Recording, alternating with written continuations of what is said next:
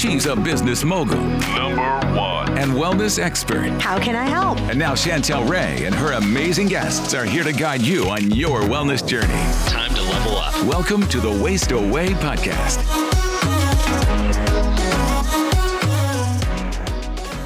Hey guys, welcome to today's episode. And I'm so excited. We have Dr. Rob. And when you meet him, just listening to him for two minutes, you're going to fall in love with him just like I did. Today, we're talking about autoimmune diseases. We're talking about parasites. We're talking about H. pylori. We are talking about so much stuff that is going to change your health. So, Dr. Rob, welcome. Hey, thank you so much for having me on, Chantel. I am so excited to be here. I'm so excited to help however I can. Totally pumped.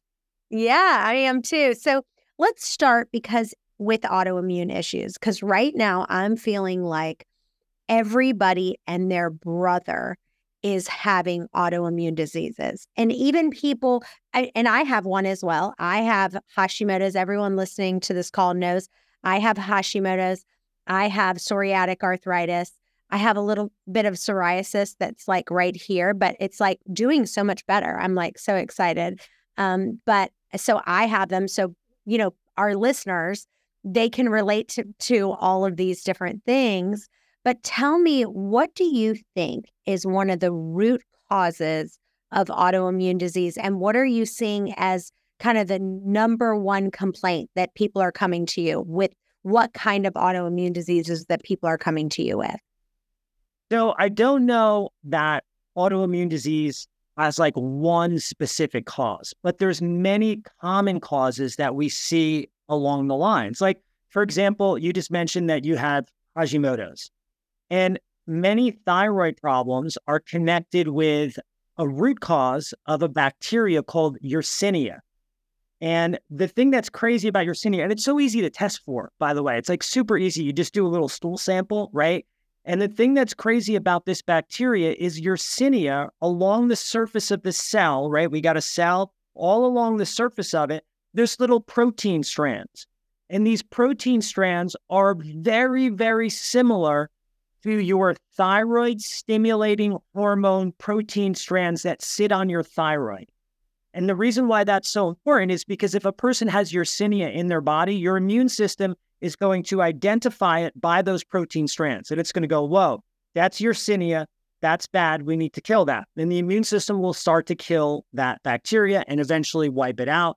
The problem is those proteins on your thyroid, they're almost identical in appearance to the proteins that are on that Yersinia bacteria. So what starts to happen is your immune system goes, wait a second, is that thyroid or is that Yersinia? And it goes, I don't know. I think that might be Yersinia. Guys, come on, take a look. Look, these proteins look almost identical to the Yersinia. That's Yersinia. Let's attack it. And now all of a sudden you created an immune, an autoimmune condition, Hashimoto's, Graves' disease, that's specifically and fully just related to that bacteria.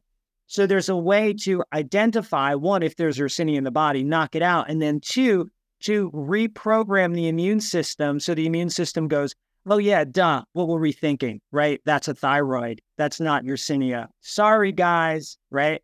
So, but that's like one example of a root cause. And there's many root causes for autoimmune disease. No two are necessarily identical, but it does take you know a competent and consistent eye to to look for these things like you know what do you got? What do you got? Different people have different stuff. Mm. well i want to talk about parasites for just a second and i have a question from a listener that i'd love for you to answer. It's from jessica sure. winthrop in Sugar Land texas. She said i love that you love to talk about parasites I decided to go to a GI doctor and they gave me a three day sample where I literally pulled the poop and gave them samples for three straight days. I know for a fact that I have parasites. I have every single symptom of it. I took that three day test and the symptoms that I have show me that I have it, but they said that I had none. What is your take mm-hmm. on that? Excellent question. So, that's the old school needle in a haystack approach to parasite identification. Um, when you're taking samples, they do three, which is good. Um, we used to do four years ago, but they did three, which is good because that'll increase the likelihood of collecting. but it's still a needle in a haystack. You know, a lot of these parasites, they don't want to leave your body, right? Your food. So they don't want to leave the dinner table. My grandmother's cooking, I'm not leaving. So it's a similar thing here with these parasites. They don't want to leave. So often, more often than not, they don't show up in the stool. However, there's different ways to assess. So for for one of your for this follower that had that specific question, what I re- would recommend is two things. The first thing is I would do a different type of study. And the study you want to do is called a polymerase chain reaction, a PCR DNA parasitology stool study. A lot of words, I know, but that's the study you want to do. And what that study looks for is not just the parasite, but it also looks for the parasite's DNA. And the reason why that's so important is it's a total different look on on parasitology. It's like, you know, it's like you might not find the criminal at the scene of the crime, but look, if you find Joe's DNA all over the car, you know Joe was definitely there. It's the same thing. These parasites, they might not come out in the stool, but their DNA is all over the place. I want to talk to you guys about stress for just a second. And I feel like I've been just juggling so many responsibilities, the endless to do list. And I'm telling you, stress slowly infiltrates your life and it robs you of magnesium. So it's a vital mineral for your body. And it's this vicious stress magnesium deficiency cycle. So it's like number one, stress strikes, then your body loses magnesium then your sleep is kind of plummeted and then more magnesium escapes your body. So I want to tell you magnesium breakthrough, it has seven forms of magnesium, which is really, really important. Most of them have one or two forms. I take two before bedtime every single night. If I forget it, I then can't sleep as well. So if you look at my sleep scores, they are amazing. That is one thing I really have dialed in. And I want you to go to magbreakthrough.com slash waistaway. Click on waistaway for 10% off any order. And we have several people for a limited time only that are going to receive special gifts with purchase. So it's only available at magbreakthrough.com slash waistaway.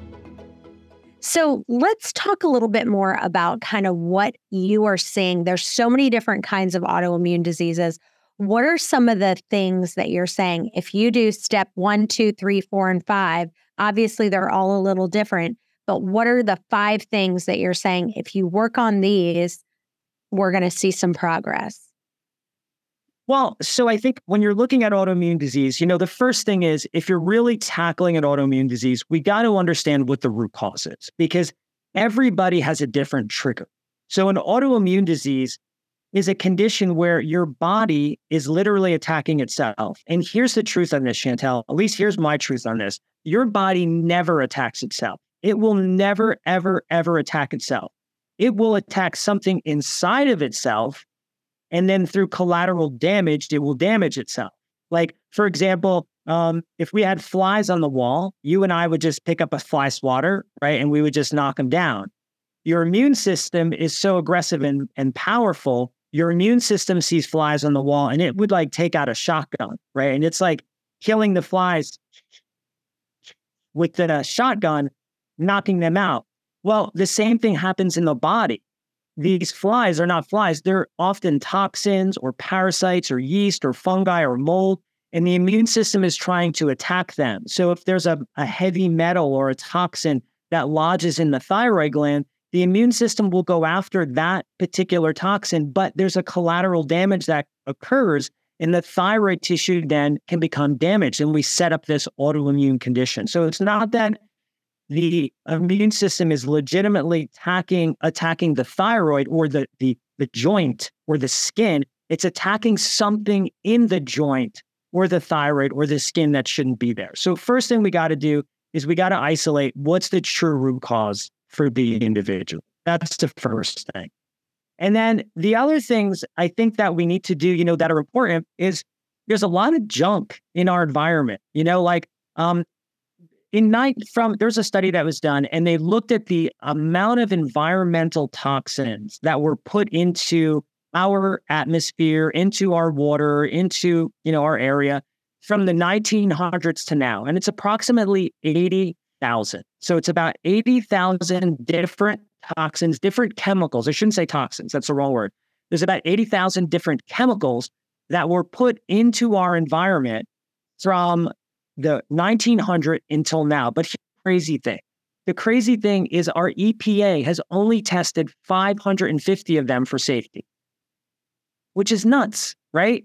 Because that means there's like 79,450 chemicals, chemicals that are floating around in our environment. We don't know if they're safe for us. You know, we don't know if they're poisonous. We don't know. So, one of the first things you should do when you have an autoimmune disease is clean up your air. Clean up your air because you're breathing air all the time. You know, you got to clean up your air, clean up your water, and clean up your food. And air is actually the most important because, you know, Chantel, like, how long can a person go without breathing? Yeah, like, I don't know, like two minutes. yeah, a couple minutes, right? So, how long can a person go without water? Mm, probably a few days. Few days. How long can a person go without food? Well, Jesus went 40 days and 40 nights. So I'm going to say Amen, sister. Amen. So, so that right there shows you the importance. You could only go a few minutes without air. You're recycling air all the time. So it's so important for us to clean up our air. And you can do that really easily by taking the two rooms you spend the most time in. One is going to be your bedroom, the other is usually your family room. Some people have a third, which is an office, and just put a good HEPA filtration air system in there. They're cheap. You can get like a like a Germagard. These are awesome systems. They remove 99.9% of the junk from the air, right? They're super, super clean, or they can cost like $90.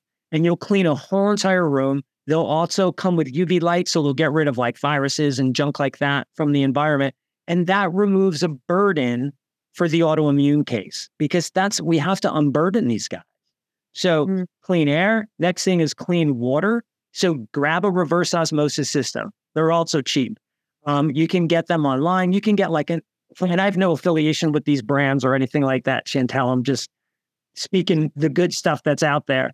Um, like I don't get kickbacks or anything. But like iSpring, for example, they have a really good reverse osmosis system. It gets rid of everything from the gar from your water, all the garbage, all the heavy metals, all the environmental toxins, all the parasites, all the yeast, all the stuff that shouldn't be there. It removes all of it. And then they also have what's called a remineralizer. And remineralizers are awesome because a reverse osmosis system, one of the problems is they pull out not just all the toxins, but they also pull out all the minerals. So you're you're left with just plain water that could sometimes leach your own minerals out of your body. So a reverse osmosis system with a remineralizer will add those minerals back in at the end. So you get a great, slightly alkaline, clean glass of water that can actually hydrate your cells and help you. And then the third thing or the fourth thing would be clean food. You got to have clean food. So organic, you know, or do look at the environmental working groups information on the clean 15. So the top 15 foods that you could usually eat non-organic, which can save people some money. And then the dirty dozen, which are those 12 foods that are super toxic that you definitely want to eat clean. Um, so you want to go organic. So if you just did that, cleaned up your air, cleaned up your water, and cleaned up your food, that by itself is going to be unburdening to the autoimmune case. And then you find the root cause and then you handle the root cause. That would be the fifth step. Fourth step, find the root cause. Fifth step, handle it, whatever it is. So that's what people with autoimmune disease really need to do. Awesome. Well, you guys stay tuned. We've got another episode coming up in just a few. Bye bye for now. Hey guys, thanks for listening to today's podcast. If you enjoy the podcast, it would mean the world to us for you to leave a review on iTunes to get this podcast out to others that may have the same questions that you do. And as always, if you have a question that you want answered, email those to questions at chantelrayway.com. Thanks again, and we'll see you next time.